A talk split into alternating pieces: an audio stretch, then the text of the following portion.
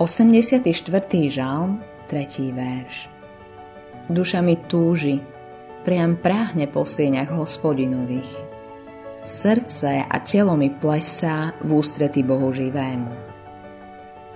Osamelosť je jedným z najväčších problémov, ktorým dnes ľudia čelia.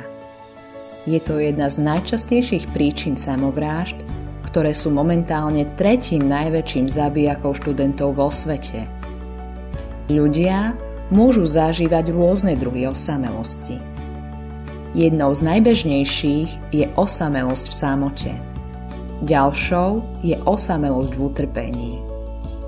Veľa ľudí zažíva osamelosť v spoločnosti alebo existuje osamelosť v smutku, vo vine a v úsudku. Všetci z času na čas cítime, že nám chýba Boh. Niekto to nazval vesmírna osamelosť. Nevieme, čo to je.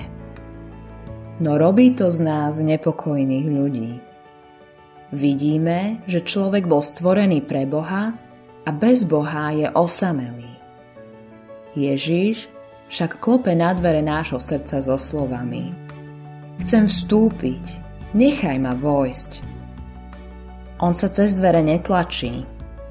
My ich musíme otvoriť a pozvať ho dnu. Keď to urobíme, on vstúpi, aby tam žil väčšine a my už nie sme nikdy viac osamelí. Modlitba dňa Páne Ježiši, pamätám si mučivé dni bez Teba. Veď ma k ostatným ľuďom, ktorí tiež potrebujú zažiť radosť Tvojej spoločnosti. Autorom tohto zamyslenia je Billy Graham.